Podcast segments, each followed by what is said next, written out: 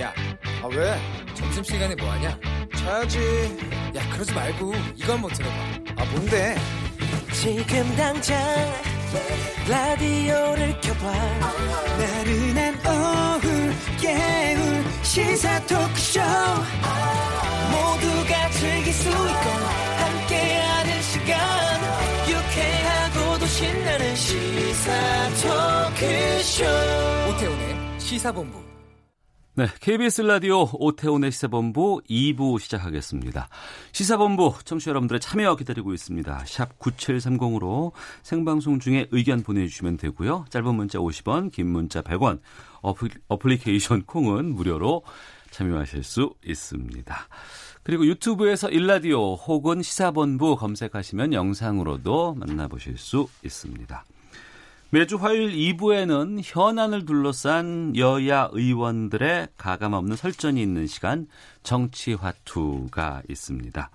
더불어민주당 김성환 의원 자리하셨습니다. 어서 오십시오. 네, 안녕하세요. 서울 노원의 김성환입니다. 예. 바른미래당의 최입의 의원 자리하셨습니다. 어서 오십시오. 예, 안녕하십니까? 예. 아, 조국 법무부 장관 후보자 청문회 둘러싸고 어, 여야의 줄다리기 계속되고 있습니다. 오전에 아 오전이란다. 하 일부에 저희가 법사위원장 여상규 법사위원장 상황 들어봤고요. 진통이 계속되는 상황이고 엎치락뒤치락 지금 되기 때문에 어떻게 결론 내릴지는 참 잘 모르겠는데 먼저 조국 후보자에 대한 현 사태 두 분의 총평부터 감, 짧게 듣고 시작을 해보도록 하겠습니다. 최배원부터 먼저 말씀해 주시죠. 어, 오늘 아침 느닷없이 검찰이 압수수색을 했습니다. 네. 이제 결국은 조국 후보자에 대한 어, 뭐 무슨 목숨줄이라고 할까요? 아무튼 이제 어, 한 줄로 평가한다면 이제 검찰 손에 달린 조국이라고 음. 얘기할 수 있겠습니다. 예. 김성환 의원께서는요. 네. 인사청문회가 이렇게 온 국민의 관심을 받은 게 거의 처음 아닌가 싶은데요. 옛말에 수신제가 치국평천하라 했죠. 네. 참 어려운 일 네. 아닌가 싶습니다. 음. 이참에 모든 고위 공직자들이 어, 수신제가 치국평천하를 할 수 있는 그런 그런 자기를 되돌아보는 시간이 되면 좋겠습니다. 예. 일정부터 좀 짚어보겠습니다. 어제 법사위 간사 간의 합의로 9월 2일과 3일 이틀간 조국 후보자의 청문회를 열기로 합의가 됐습니다. 예. 그런데 이것을 가지고 민주당의 지도부에서는 어 이게 법정 시한을 넘겼기 때문에 이거는 바람직하지 않다. 청와대에서도 그런 입장을 밝힌 것 같고요. 그래서 오전에 원내 대책 회의를 열었고 그리고 오전에 다시 민주당과 자유한국당의 법사위 간사 간의 논의가 있었다면서요. 김성환 의원님. 네, 아주 저 세부 사항까지 제가 다 알지는 못합니다만 네. 뭐 지금 얘기하신 대로 어 9월 2일까지가 법정 기일이잖아요. 네. 어, 그런데 법을 만들고 법을 지켜야 되는 국회에서 특히 또 행정부가 법을 어기거나 하면 늘 그걸 질타하는 어 국회에서 스스로 법정 기일을 지키지 않은 것에 대해서 네. 어 저희 민주당에서 문제 제기를 하고 있는 거죠. 그럼에도 불구하고 그 여야가 합의를 해버렸기 때문에 네. 어, 청문회는 꼭 필요하다고 하는 이제 국민의 어, 감정이 있는 거고요. 그래 그래서 이것을 다시 뒤집기는 쉽지 않겠습니다만 적어도 법적 기일을 넘긴 것에 대해서는 뭔가 일정한 양해나 조치 이런 게 좀 있어야 되는 건 아닌가 이렇게 어. 지금 생각하고 있는 것 같습니다. 예.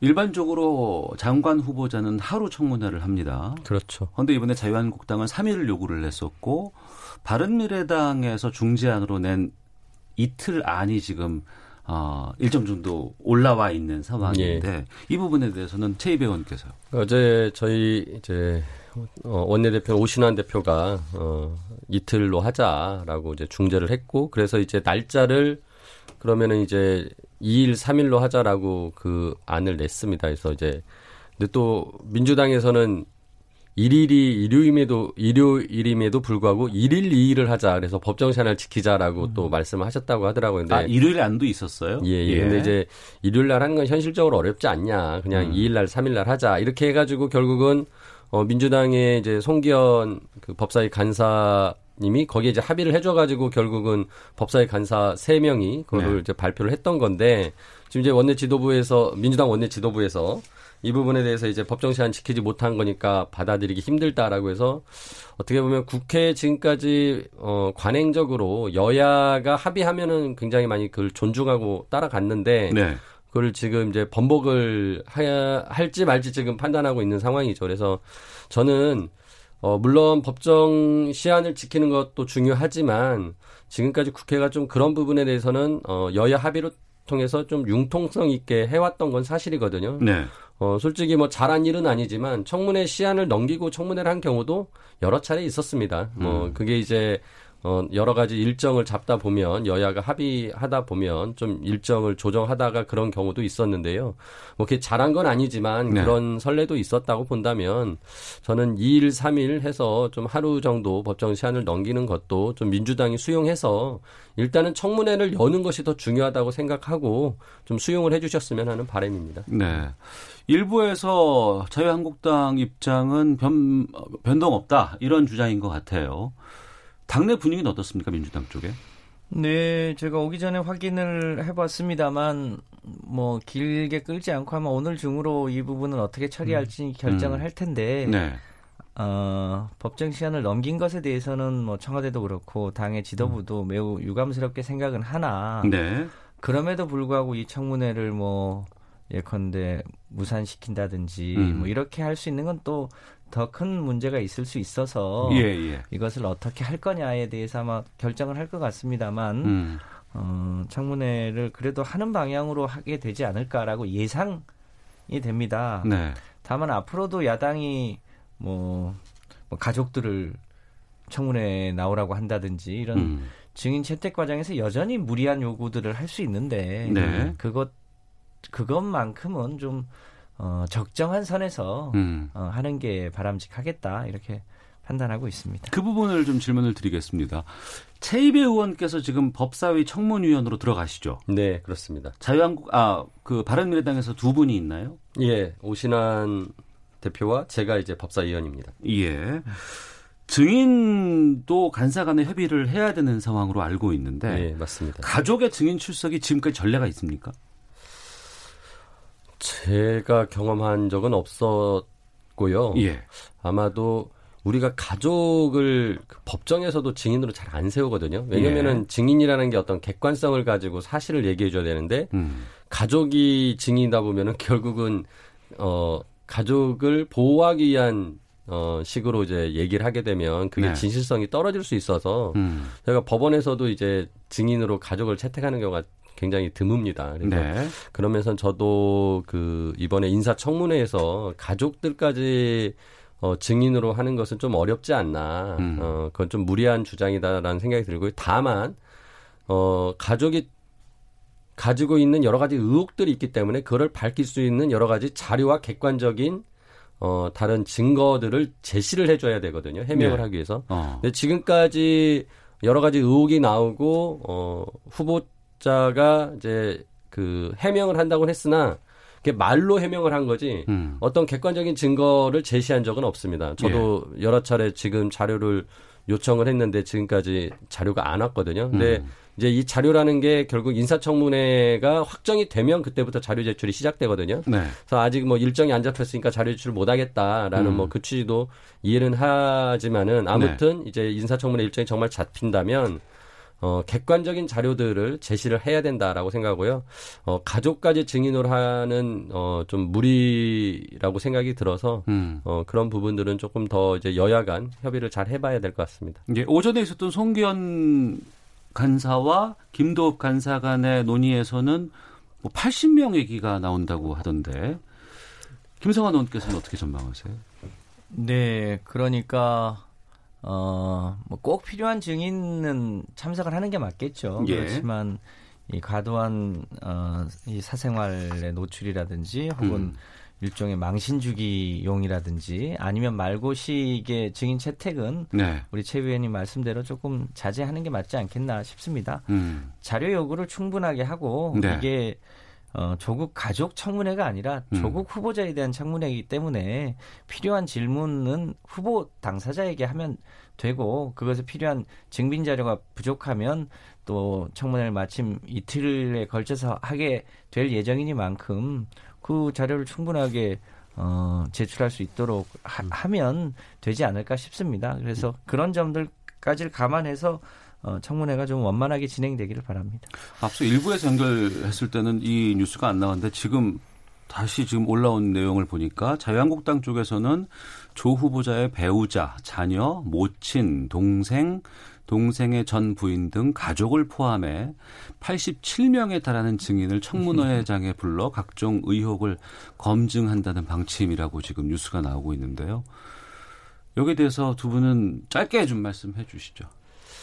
뭐 아까 말씀드렸듯이 가족들을 다 불러온들 뭐 예. 결국 가족들은 이미 어 나름의 의견이 다 조율이 돼서 나올 가능성이 있기 때문에 음, 어, 그 부분은 좀 그렇게 한국당이 무리할 필요는 없을 것 같다는 생각이 듭니다. 음, 예. 알겠습니다. 가족 예. 청문회는 아니잖아요. 예. 음.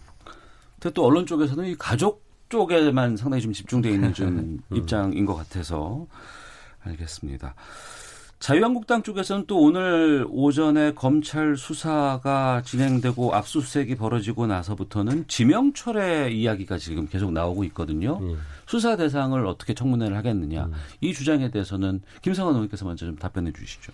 네, 오늘 뭐 검찰에서 어 조국 후보자와 관련된 각종 의혹에 대한 소위 압수수색을 진행을 했는데요. 네. 검찰 입장에서는 이 사회적 관심이 많은 공익적 사안이니만큼 조기에 압수수색을 해서 검찰이 일종의 여당 여권 인사를 봐주기 하는 거 아니냐라는 얘기도 사전에 차, 차단할 겸하여 음. 전격적으로 한 건데요.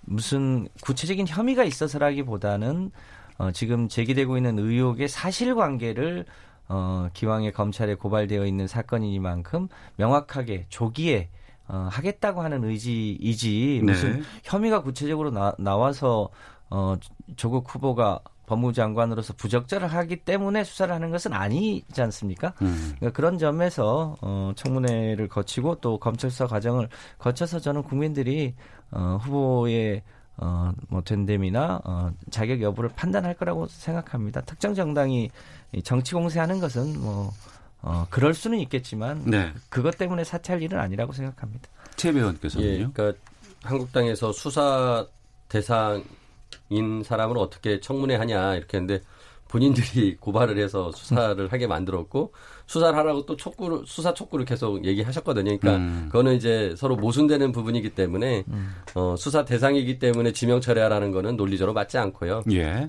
어, 다만 이제 이번 오늘 압수수색이 되면서 굉장히 저는 걱정되는 게 이게 이제 어떻게 보면 사건으로 이제 검찰이 보고 이제 수사에 들어간 거거든요. 예. 절차가.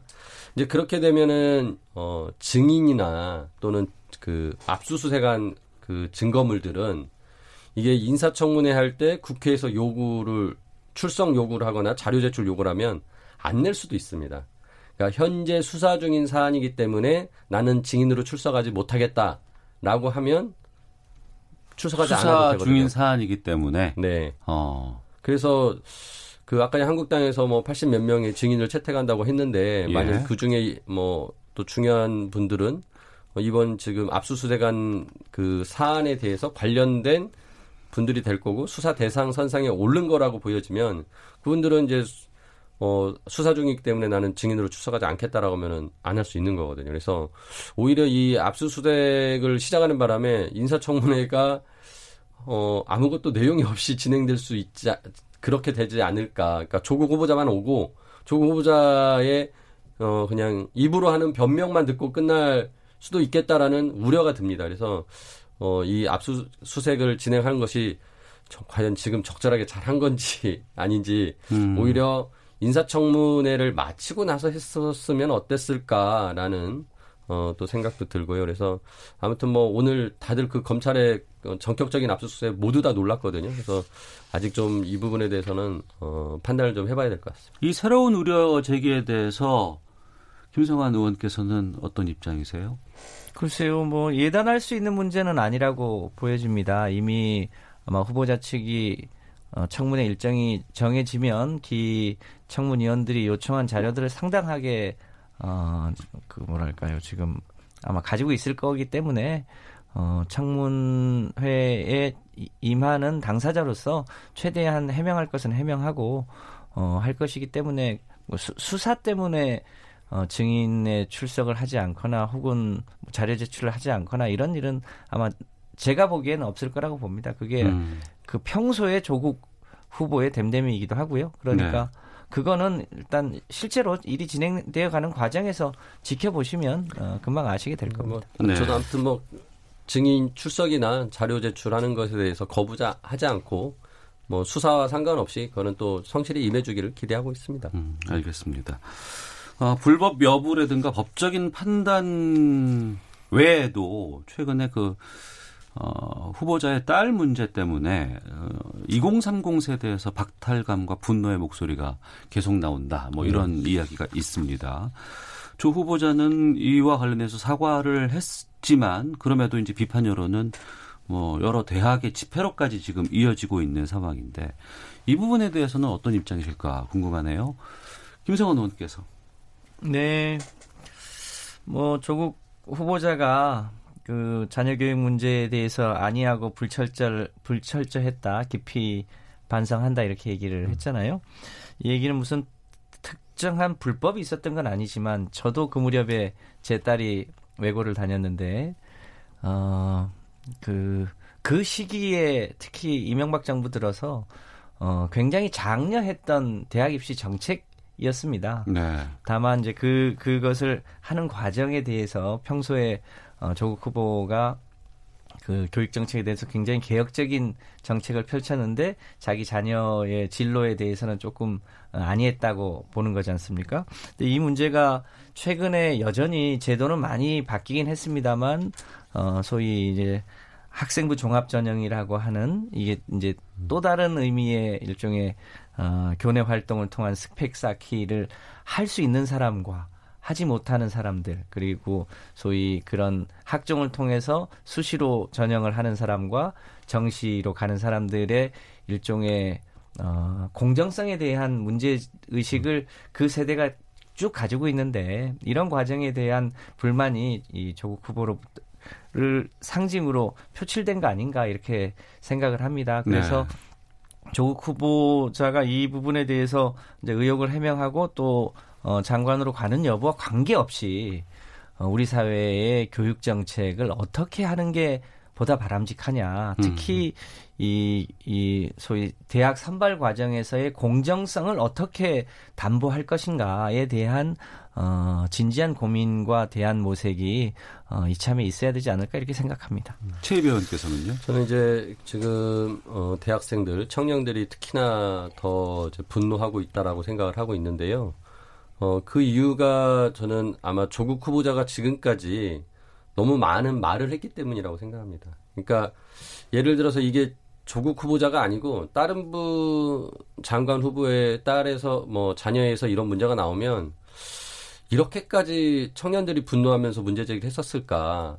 저는 그렇지 않을 수도 있었을 거라고 생각하거든요. 네. 결국은 지금까지 조국 후보자가 어, 공정과 정의를 그렇게 외쳤기 때문에 어떻게 보면은 어, 자신이 지금까지 얘기해온 것과 정반대되는 삶을 살았다라는 것을 보여준 꼴이 돼버리니까 결국은 그거에 대한 이제 실망감이 엄청 커지고 그 실망감이 이제 넘어서서 어떻게 보면 이제 미움으로까지 지금 발전하는 것 같다라는 생각합니다. 그래서 저는 조국 후보자가 이 부분에 대해서 미안하다 사과를 이렇게 좀 더더 직설적으로 해야 되지 않나.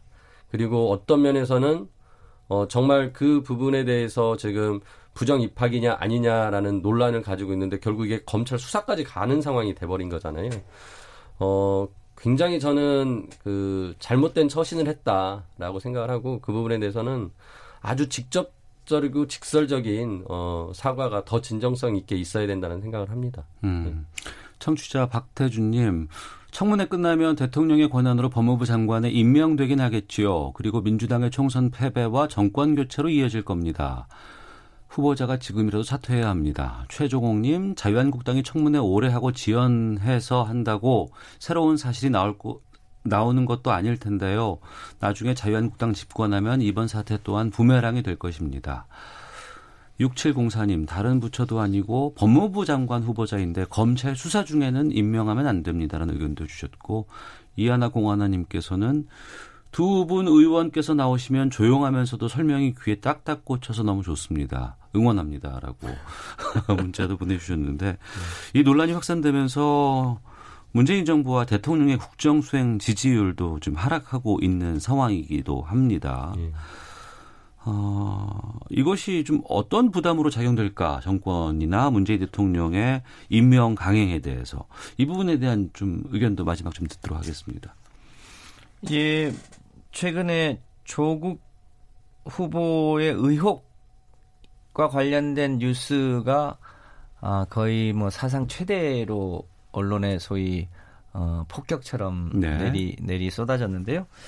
그 중에는 실제로 가짜 뉴스가 상당히 많이 포함되어 있고 일부의 사실과 그리고 그것을 포장한 가짜 뉴스가 굉장히 많이 어, 포장돼 있어서 네. 그 우리 국민들의 어, 건강한 소위 인식을 어, 하는데 굉장히 많은 장애가 있었다고 생각을 합니다. 그 이 문제는 어, 청문회나 혹은 이제 후보가 그동안은 상당히 언론에 대한 본인의 의견을 내는 것을 어, 자제해 왔는데 적극적으로 의혹과 해, 의혹에 대해서는 해명하고 네. 본인이 법무부 장관으로서 해야 될 여러 가지 이, 이 사법 개혁에 대한 어, 의제도 얘기를 하면 저는 어, 국민들이 그 부분을 충분히 헤아릴 거라고 판단합니다. 음. 어, 문재인 정부 지지율 문제는 뭐 이 과정에서 약간의 뭐 등락이 있겠습니다만 네. 어, 어차피 이 해체 나가야 될 과제이고 현재까지 제출된 여러 가지 의혹은 그 뭐랄까요 조국 후보자가 음. 사법 계획을 추진해 나가는데 어, 결정적인 하자가 있는 건 아닌데 다만 이 자녀 교육 과정에서의 소위 이제 국민 감정선이라는 게 있는 거에서 네. 그 부분에 대해서 얼마만큼 진솔하게 어, 이 사과와 동의를 구하느냐 이게 저는 관건이라고 음. 생각합니다. 최 배우님. 제가 지난주도 나와서 조국 후보자의 가장 큰 문제점이 저는 어, 이분법적 사고다라는 말씀을 드린 적이 있습니다. 그러니까 그 내 편이 아니면 다 적으로 돌리는 그런 식의 이제 사고 방식. 그러니까 뭐 그게 이제 페이스북에 이번에 그 일본 수출 규제 관련해서 뭐 이제 친일 반일 논란도 만들어내고 굉장히 시끄럽지 않았습니까? 네. 어, 지난번에도 말씀드렸다시피 검찰 개혁을 하려면은 결국은 법무부 장관이 법무부 산하에 있는 검찰을 제대로 장악하고 또는 협조를 구해서 그 검찰 개혁을 이루어야 되는데 예를 들어서 지금 검찰 내부에서도 현재 그 패스트트랙 법안으로 올라온 사법개혁 법안에 대해서 반발을 하고 있는 의견들이 있거든요. 검찰 내부에서. 내부에서. 예. 예. 근데 이제 그거를 어떻게 보면은 설득하고 다독이고 어, 타협점을 만들어가기보다는 오히려 그러니까 당신들은 개혁 대상이야, 당신들은 적폐야라는 식으로 음. 오히려 어, 적대시하면서 그 내부에서 갈등을 더 폭발 유발시키고 싸운다면 네. 저는 오히려 어, 정부 내에서 검찰이 굉장히 더 뭐랄까요 그러니까 힘을 받고 오히려 이 정권을 흔들 수도 있는 흔들 수도 있는 그런 상황까지 가지 않을까. 그래서 아까 청취자분께서 말씀하신 내용 중에 저도 공감이 가는 게 어, 조국 후보자 지키기 하다가 진짜 오히려 민주당이 이렇게 대통령까지 지지율 빠지면서 어, 정권의 내임덕이 빨리 오는 거 아니냐라는 우려들을 하고 있거든요. 그래서 저는 그런 부분까지 좀 더, 어, 깊게 생각을 하고 우리 이번 그 조국 후보자에 대해서 뭐 예를 들어서 뭐 지명 철회니 자료 예. 사퇴니 이런 것들도 고려가 돼야 된다고 생각합니다. 음, 알겠습니다. 네. 자 오태훈의 시사본부 정치 화투 듣고 계시는데요. 헤드라인 뉴스 듣고 기상청 갔다가 다시 오겠습니다. 바른미래당 오신환 원내대표는 더불어민주당 지도부가 조국 법무부 장관 후보자 인사청문회 일정에 불만을 표시한 것과 관련해 국회 청문회를 무산시키고 국민청문회, 홍위병 청문회를 거쳐 임명하겠다는 선전포고를 감행하는 것이라고 비판했습니다. 이낙연 국무총리가 정부의 한일 군사정보 보호협정 종료 결정과 관련해 지소미아가 종료하는 11월 23일까지 약 3개월의 기간이 남아있다면서 그 기간에 타개책을 찾아 일본의 부당한 조치를 원상 회복하고 우리는 지소미아 종료를 재검토할 수 있다고 생각한다고 밝혔습니다. 미중 무역 갈등이 지속되는 가운데 시진핑 중국 국가주석이 산업망을 개선해 경제 현대화를 추진할 것을 주문하고 나섰습니다. 미국과 중국이 추가로 관세 폭탄을 주고받으며 무역 전쟁 수위를 한층 더 끌어올린 가운데 중국 공산당 기관지 인민일보가 미국을 향해 중국의 반격 의지를 오판해서는 안 된다고 주장했습니다. 그룹 방탄소년단을 향해 악의적인 댓글과 게시글을 단 사람들에 대한 고소장이 접수됐습니다. 이와 관련해 빅히트 엔터테인먼트는 방탄소년단과 관련한 악의적 비방, 허위사실 유포, 명예훼손 등 악질 행위에 대해 상반기 중 확보한 게시물을 증거로 법적 절차를 진행 중이라며 선처와 합의는 일절 없을 것이라는 입장을 전했습니다. 지금까지 라디오 정보센터 조진주였습니다. 이어서 기상청의 강혜종 씨입니다. 네, 먼저 미세먼지 정보입니다. 오늘 전국의 대기 질이 좋습니다. 인천, 부산의 미세먼지 농도가 1시간 평균 19 마이크로그램을 보이고 있고요. 이외에도 대부분 10 마이크로그램 안팎으로 낮은 편으로 대부분 좋음 단계를 보이고 있습니다. 현재 제주와 전남, 남해안에는 호우특보가 발효 중입니다. 내일까지 제주도에는 100에서 300mm 안팎의 비가 더 쏟아지겠고요. 남해안에는 20에서 70, 전남, 남해안은 100mm 이상의 비가 내리겠습니다. 또 오늘 전남, 경남은 10에서 30에서 50mm의 강우량이 예상됩니다. 이렇게 내일까지 남해안과 제주에는 천둥 번개 동반해서 시간당 30mm 이상의 강한 비가 쏟아질 걸로 보여지니까 비 피해 없도록 주의하셔야겠습니다. 이들 지역으로는 바람도 강하겠습니다. 제주공항과 남해안 인접공항에서는 저시정으로 항공기 운항에 차질이 있을 수 있으니까 운항 정보 확인하셔야겠습니다. 중부지방은 오늘 구름만 많이 끼고 강원 북부와 경기 북부엔 소나기가 5에서 20mm 정도 지날 걸로 보여집 니다. 오늘 낮 기온은 서울 29도 등 25에서 30도 분포가 되겠고 내일도 서울의 낮 기온 29도로 비슷합니다. 지금 서울의 기온은 26.9도입니다. 지금까지 날씨였고요. 다음은 이 시각 교통 상황 알아보겠습니다. KBS 교통정보센터의 윤여은 씨입니다. 네, 남부지방을 중심으로 많은 비가 내리면서 빗길 사고가 잇따르고 있는데요. 감속과 함께 앞차와의 안전거리도 넉넉하게 유지해 주셔야겠습니다. 광주 대구간 고속도로 대구 쪽으로 남원 부근 2차로와 갓길에서 승용차 단독 사고를 처리하고 있고요. 남해 제2지선 김해 쪽은 냉정분기점인데요. 창원 쪽 진출로에서 사고가 발생해 1km 정체입니다. 경부고속도로 부산 쪽은 70물류 부근 4차로에서 화물차 관련 사고를 처리하고 하고 있어서 뒤쪽으로 밀리고 있고요.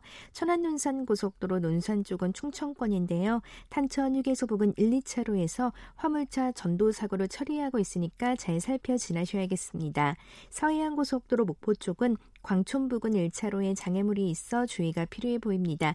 KBS 교통정보센터였습니다.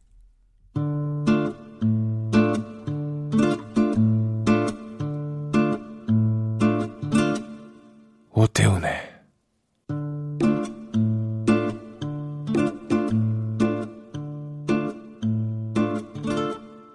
시사본부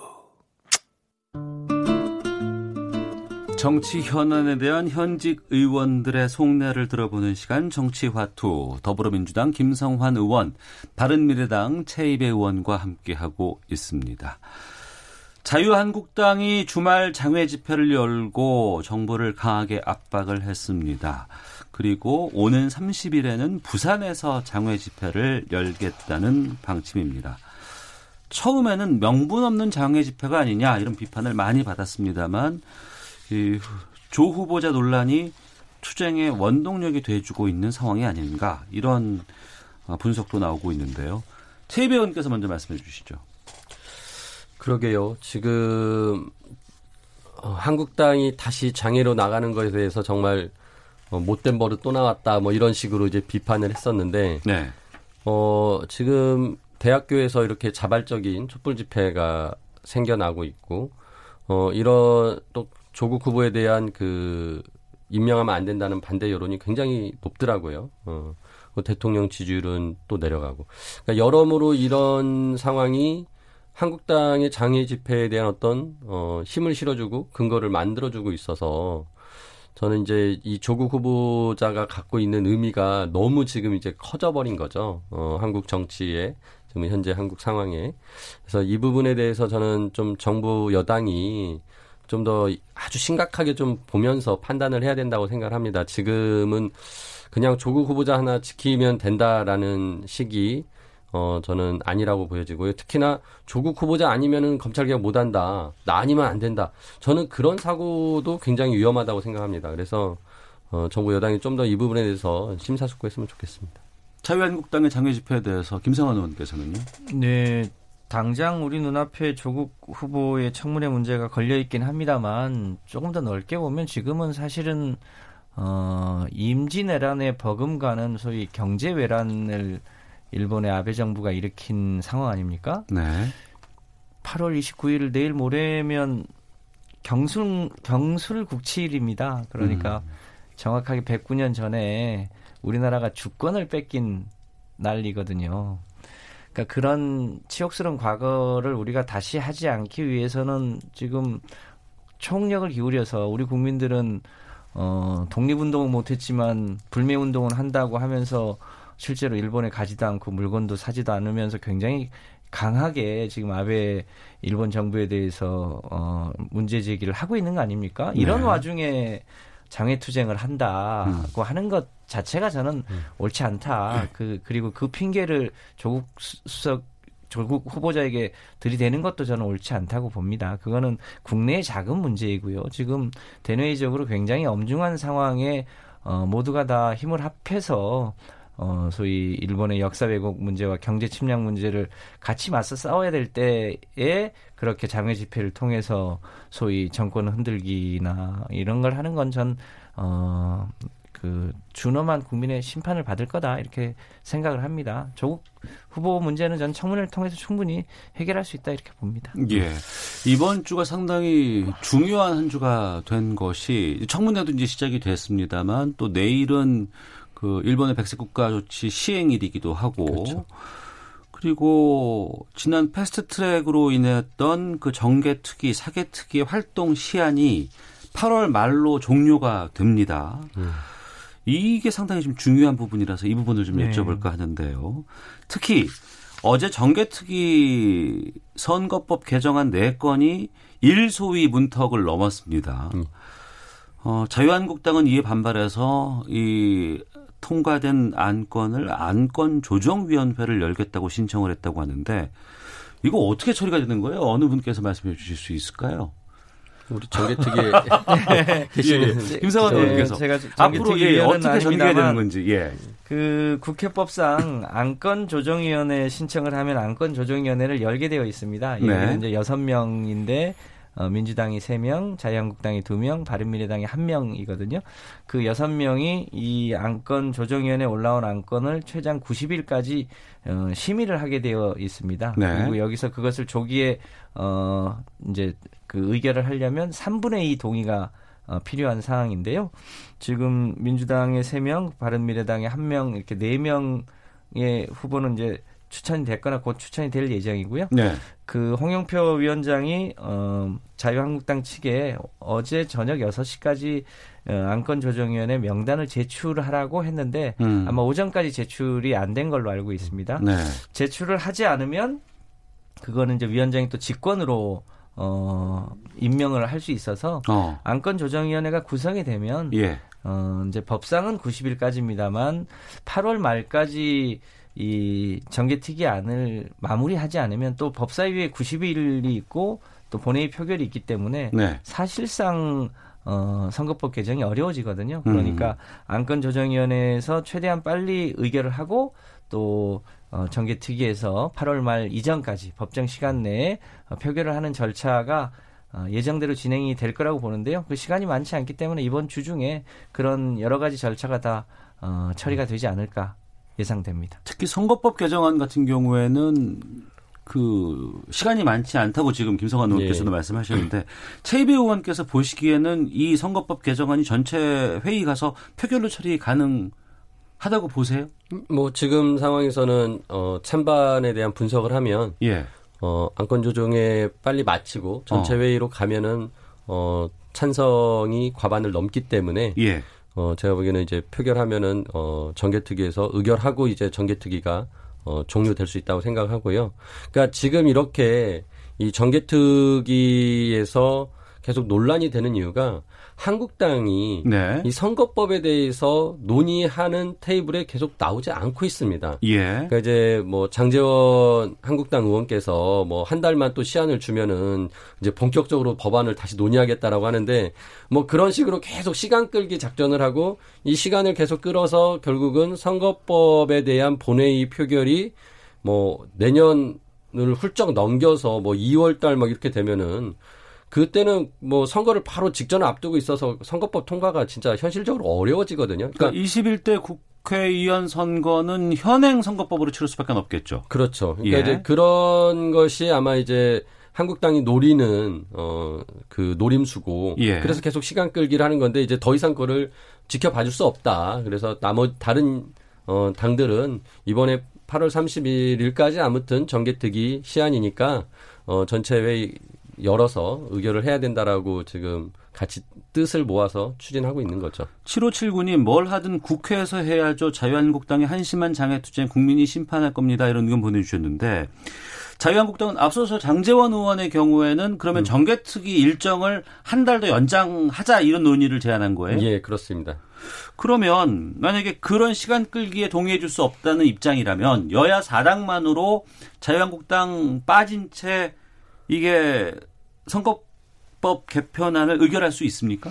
그러니까요. 그 저희가 물리적으로 시간을 역산해 보면 네. 선거가 내년 4월 15일이잖아요. 그렇습니다. 그 선거에 나가려고 하는 사람은 예비 후보 등록을 선거일 120일 전부터 예비 후보 등록을 하고 선거 운동을 할 수가 있습니다. 예비 그- 후보는 예, 예비 후보가 그 예비 후보가 등록을 하는 날짜가 12월 17일입니다. 어, 예. 그런데 선거법이 정해지지 않으면 내가 어디에서 출마할지를 판단할 수가 없습니다. 아 그러니까 그러네요. 예 예. 12월 17일 이전에 어. 어떤 제도 하에서 21대 총선을 치룰지를 마무리를 해주는 게 음. 어, 보통은 1년 전에 하는 게 그 법적 취지에 맞습니다만 최소한 12월 17일 이전에는 그것을 확정해 줘야 되고 네. 그것을 역산하면 이번 8월 말에 어, 정개특위 안을 확정해야 음. 또 법사위에 가서 90일간 또 협의할 시간이 있거든요. 네, 네. 거기서 거기에서야말로 여야가 합의하여 어 12월 17일 이전에 안을 음. 확정해 주는 게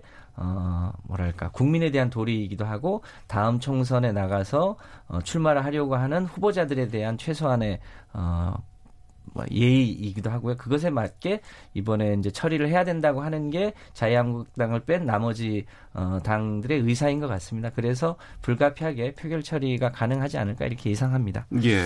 그러면 이게 표결 처리가 되고 나면 그 이후에는 자유한국당이 본인들의 의사를 담은 이 선거법을 들고 나와서 협상에 임할 거라고 전망하세요? 예, 최 저는 의원께서는? 이제 뭐 결국 이게 게임의 룰이잖아요. 음. 뭐 게임에 참여하는 한국당도 결국은 자신들 없이 이 룰이 만들어지는 거는 원치 않을 것이기 때문에 결국은 뭐 막바지에 가서는 한국당도 어 진짜 현실적인 안을 가지고 나올 겁니다. 지금 기존의 한국당 안은 비례대표를 다 없애는 유연적인 그런 선거법을 냈는데 270석이었나요? 예, 예. 그게 아니라 정말 현실적인 안을 내고 진짜 그게 어떤 개혁적으로 우리 국민들의 민심이 더 어, 국회에 반영될 수 있는 제도가 될 수 어, 있도록 하는 것을 조금이나마 만들어내는데 협조할 거라고 봅니다. 알겠습니다. 정치화투 더불어민주당 김성환 의원, 바른미래당 최입의 의원 두 분과 함께 말씀 나눴습니다. 두 분 오늘 말씀 고맙습니다. 감사합니다. 감사합니다. 오태훈의 시사본부는 여러분의 소중한 의견을 기다립니다. 짧은 문자 50원, 긴 문자 100원의 정보 이용료가 되는 샵 9730, 우물정 9730번으로 문자 보내주십시오. KBS 라디오 앱 콩은 무료입니다. KBS 라디오 오태훈의 시사본부. 지금 여러분은 대한민국 라디오 유일의 점심 시사 프로그램을 듣고 계십니다. 문화, 연예, 예술 이슈들 폭넓게 알아보는 시간 하재근의 문화살롱. 하재근 문화평론가 나오셨습니다. 어서 오세요. 네, 안녕하세요. 예. 환경 쪽도 좀 짚어볼까 싶은데 네. 아마존에 산불이 났는데 네. 3주째 이어지고 있고 네. 이 산불이 워낙 규모가 커서 네. 우주에서도 확인될 정도라고요. 네, 지금 어 불이 어마어마하게 났는데 예.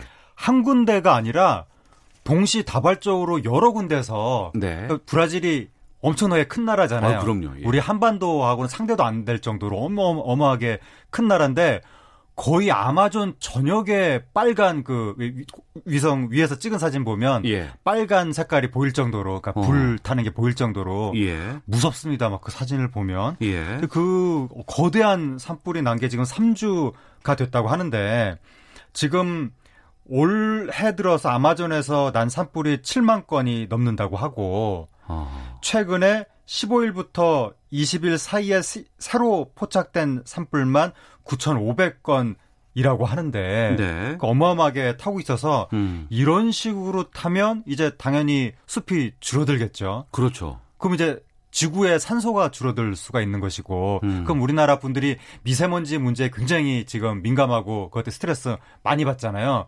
근데 미세먼지 이상으로 우리가 마시고 있는 이 공기의 산소가 줄어든다고 생각하면 음. 어떤 일이 벌어질지 네. 그러니까 지금 굉장한 위기가 닥친 것 같습니다. 아마존은 워낙에 광범위하고 거대한 숲이 있고 네.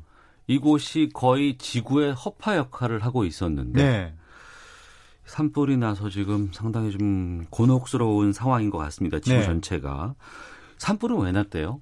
이게 그 최근에 브라질 대통령이 공약이 아마존 개발이었고 네. 규제 완화를 했다는 거죠. 어. 규제 완화 왜 우리나라에서도 규제 완화해야 된다는 분들 항상 왜 경제 살리기는 곧 규제 완화다 거의 주문처럼 음. 주자, 주장하는 경우가 많지만 네. 사실 규제 완화의 문제점은 뭐냐면 이건 마냥 모든 규제를 완화할 경우에 환경에 굉장히 심각한 문제가 생길 수 있다라는 네. 부분인데 여기에도 지금 규제 완화를 하니까 엄청난 이제 개간, 산림 파괴 음. 이런 것들이 벌어지고 어, 산림 파괴가 이렇게 많이 벌어지고 있는데도 불구하고 오히려 벌금 부과는 더 줄어들고 있다. 네. 그러니까 산림 파괴를 이제 규제 완화, 경제 살리기 음. 이런 걸 명목으로 현 브라질 정권이 권장하고 있다. 네. 이제 그러한 지적이 국제적으로 나오는 것이고요. 어. 그 다음에 이제 브라질의 주요 산업이 목축, 음. 소, 소고기 수출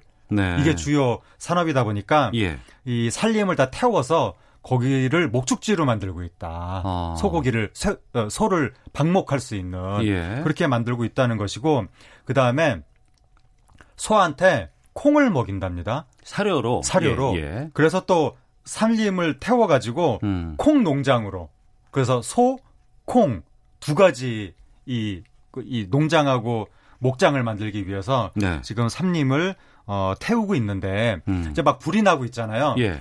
불을 지금 일부러 안 끈 거 아닌가 하는 느낌도 드는데 어. 그래서 국제사회에서 막 걱정을 하니까 브라질 대통령이 왜 남의 나라 내정에 간섭하냐 막 이런 식으로 음. 근데 지금 막 국제사회에서 계속 얘기하고 어, 브라질 내부에서도 시위가 이어지니까 네. 3주 만에 이제 군대를 투입해서 이제 불을 끄겠다 뭐 이런 상황이라고 하니까 음. 근데 과연 지금까지도 제대로 안 껐는데 앞으로는 제대로 끌 것인지 우려가 되는 상황인 것 같습니다. 네. 청취자 이응 비읍 이응님께서 아이고 어쩌나요 지구의 허파가 타고 있네요 산불 진화에 세계 모든 나라가 협조해야겠네요 그렇죠 세계 모든 나라가 여기에는 좀 관심을 갖고 지원도 좀 해줬으면 좋겠다 싶은데 일부에서는 또 이 산불이 미중 무역 전쟁의 영향이다 네. 이건 무슨 얘기입니까? 중국이 예. 원래 미국산 대두, 콩 어. 하고 쇠고기를 수입을 했었는데 예. 지금 그 트럼프 대통령이 이제 관세 보복 같은 것을 하니까 예. 중국이 어 그럼 우리 미국산 쇠고기 대두 수입 안 할 거야 어. 이렇게 됐잖아요. 어디서 다른 데서 또 수입을 하긴 네. 해야 되겠죠. 예. 그러니까 이제 어 브라질이 바로 중국의 수입처로 전환이 되면서 어. 지금 브라질의 최대 수출 국가가 음. 쇠고기 최대 수입 수출국이 중국이고 네. 그다음에 브라질이 콩을 또 최대 수출하는 나라가 중국이고 음. 이랬다는 거예요. 음. 그래서 중국이 수입처를 브라질로 바꾸면서 어 브라질에 더 많은 산림이 타고 있다. 그러니까 네. 중국에 수출하기 위해서 농민들이 더 많이 불을 지르고 있다. 어. 좀 그런 얘기가 나오는 겁니다. 또 이게 문제가 예. 그 지구에 왜 갑자기 옛날에 공룡이라든가 생물이 다 멸종했을까라는 음. 의문에 대해서 한 가지 유력한 가설 중에 하나가 지구가 연기로 뒤덮여서 네. 그것 때문에 이 빙하기가 오는 바람에 생물이 어. 다 죽었다 공룡이라든가 그런 설도 그런 게 있는데. 있는데 예. 근데 브라질에 이렇게 대규모로 엄청나게 불이 나면 음. 연기가 나거든요. 예, 예. 그 연기가 또 이게 대기로 퍼져서 햇빛을 가릴 수가 있어가지고 어. 이것도 굉장히 걱정이 됩니다. 어우, 섬뜩하네요. 네. 얘기 들어보니까.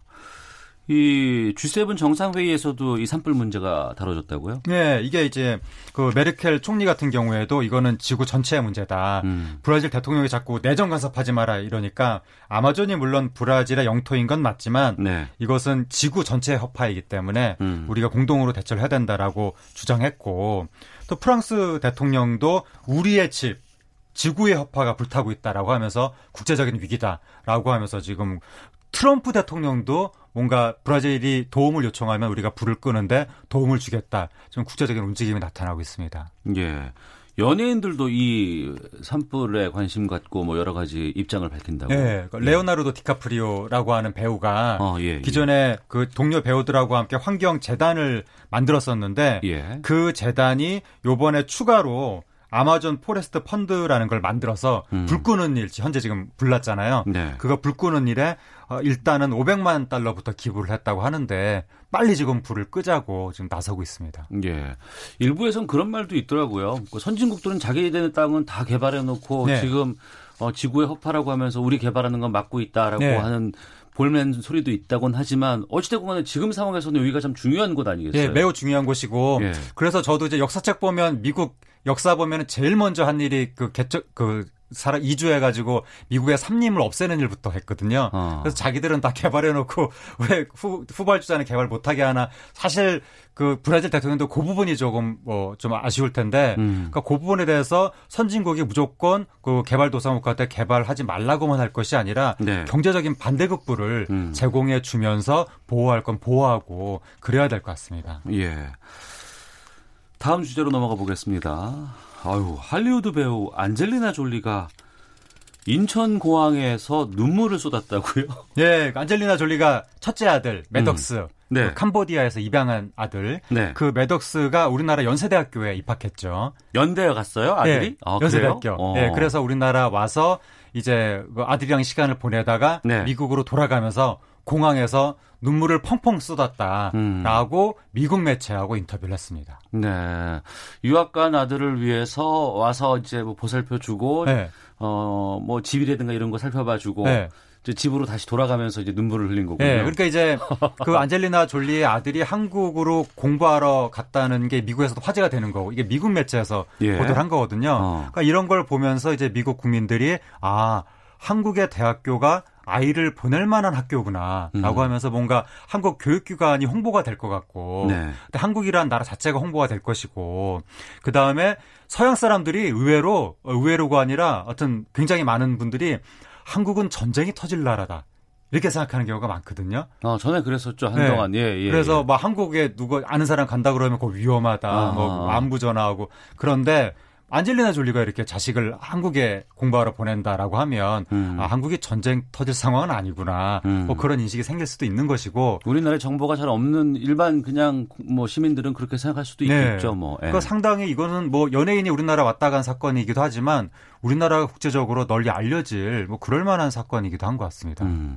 이 안젤리나 졸리가 그 입양을 꽤 했죠. 여러 번. 네, 그 요번에 첫째 아들도 입양한 아들이고 새 예. 아들 아, 아들인지 모르 겠지만 어떤 새 아이를 입양을 했는데 정말 지극정성으로 키우는 것 같습니다. 어. 요번에 첫째 아들 우리나라 학교 보낸 것도 이제는 다 큰 성인이니까 예, 예. 뭐 혼자. 예, 혼자 예. 보낼 법도 한데 본인이 직접 와가지고 그렇게 음. 며칠을 지극정성으로 같이 다니는 모습이 포착이 됐고 네. 뭐 미국 가면서 펑펑 울었다고 하는데 음. 조만간 곧 다시 오겠다 이랬다고 했, 기 때문에 정말 입양한 아이를 이렇게 얼마나 잘 보살필 수 있는지 그 입양한 아이가 한 가정을 이루는 모습 이런 것도 우리한테는 좋은 본보기인 것 같고 왜냐하면 네. 우리나라 분들이 입양을 꺼려해서 우리가 또 한동안 아기 수출국이라는 오명도 있었기 때문에 음. 그런 부분에서 또 하나의 모범이 되는 것 같습니다. 네.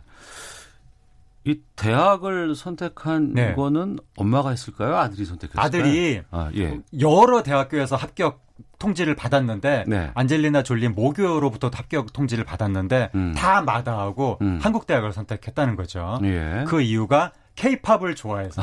아, 그래요? 네, 그러니까 이게 케이팝의 영향이 어. 네, 자기 엄마가 헐리우드 최고 스탠드에도 불구하고 예. 케이팝이 더 좋아가지고 한류가 더 좋아서 한국을 선택했다는 것이 음. 야, 정말 아, 영향력이 있구나 케이팝이. 그래서 네. 아마 뭐 고연전, 연고전 하면 그 연세대학교 축제 때 케이팝 스타들 많이 오니까 음. 안젤리나 졸리 아들은 드디어 이제 성덕이 돼서 네. 성공한 덕후가 돼서 케이팝 스타를 지근거리에서 보게 될 것 같고 어. 요번에 또 놀라운 것이 안젤리나 졸리가 우리나라 와서 백화점에 가가지고 쇼핑백을 들고 이제 아들이랑 같이 지나가는 모습이 목격이 돼서 그러면은 거기 계신 분들은 안젤리나 졸리가 지나가는 네, 모습을 길거리에서. 우연히 본 건데 어. 저 쇼핑백엔 뭐가 있을까 많은 분들이 궁금해했는데 예. 알고 보니까 국내 브랜드 화장품이 있었다는 거죠. 어. 근데 안젤리나 졸리가 지나가다가 우연히 그걸 산 게 아니라 예. 처음부터 그걸 사기 위해서 그걸 거기를 가기 위한 목적으로 찾아갔다는 거예요. 어. 그러니까 아 우리나라 국내 브랜드가 화장품 쪽으로도 이렇게 헐리우드에 널리 알려졌구나라는 게 이번에 새삼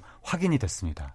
전세도 구했다고요? 아 전세도 구했는데 요게 또 특이한 것이 원래 우리나라 일하러 오는 외국인도 굉장히 많잖아요. 예.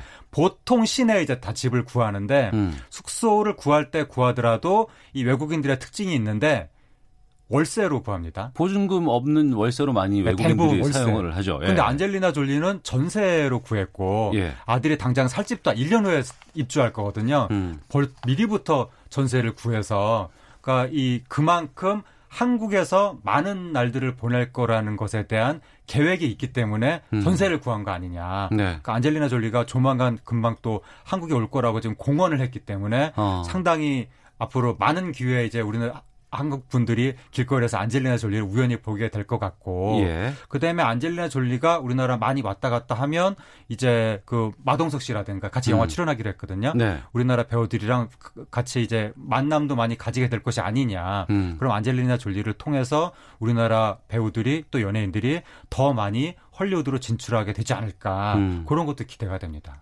아들이 대학 재학 중에 한국에서 연예인으로 데뷔하는 건 아닌지 모르겠어요. 양창숙님께서 질문 주셨는데 그럴까요? 연예인 데뷔는 모르겠는데 네. 그 아들이 미국에서 안젤리나 졸리가 만든 영화사가 있거든요. 예. 영화사 업무를 봤었기 때문에 아, 그 헐리우드의 예, 예. 인맥이나 어떤 영업 경력이 있다고 봐야 되고 음. 그렇다면 한국에서 과연 순수하게 공부만 할까 음. 혹은 한국 영화계 쪽으로 또 어떤 인맥을 넓혀가면서 이 매덕스 아들이 또 다른 한국 연예계와 헐리우드 사이의 가교 역할을 할 수도 있겠다. 음. 그런 부분이 또 기대가 됩니다. 네. 뭐 배우 감독으로도 활동하는 것도 의미가 있지만 또 인도지 활동도 참 열심히 했던 네. 그런 배우이기 때문에 하여튼 뭐 기분은 좋네요. 자, 문화평론가 하재근 씨와 문화살롱 마치도록 하겠습니다. 오늘 말씀 고맙습니다. 감사합니다. 예. 오태훈의 시사본부 화요일 순서 마치겠습니다. 내일 12시 20분에 다시 인사드리겠습니다. 안녕히 계십시오.